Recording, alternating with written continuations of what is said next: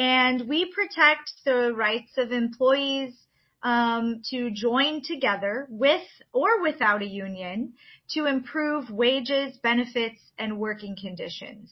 Um, we protect employees, employers, and unions from unfair labor practices.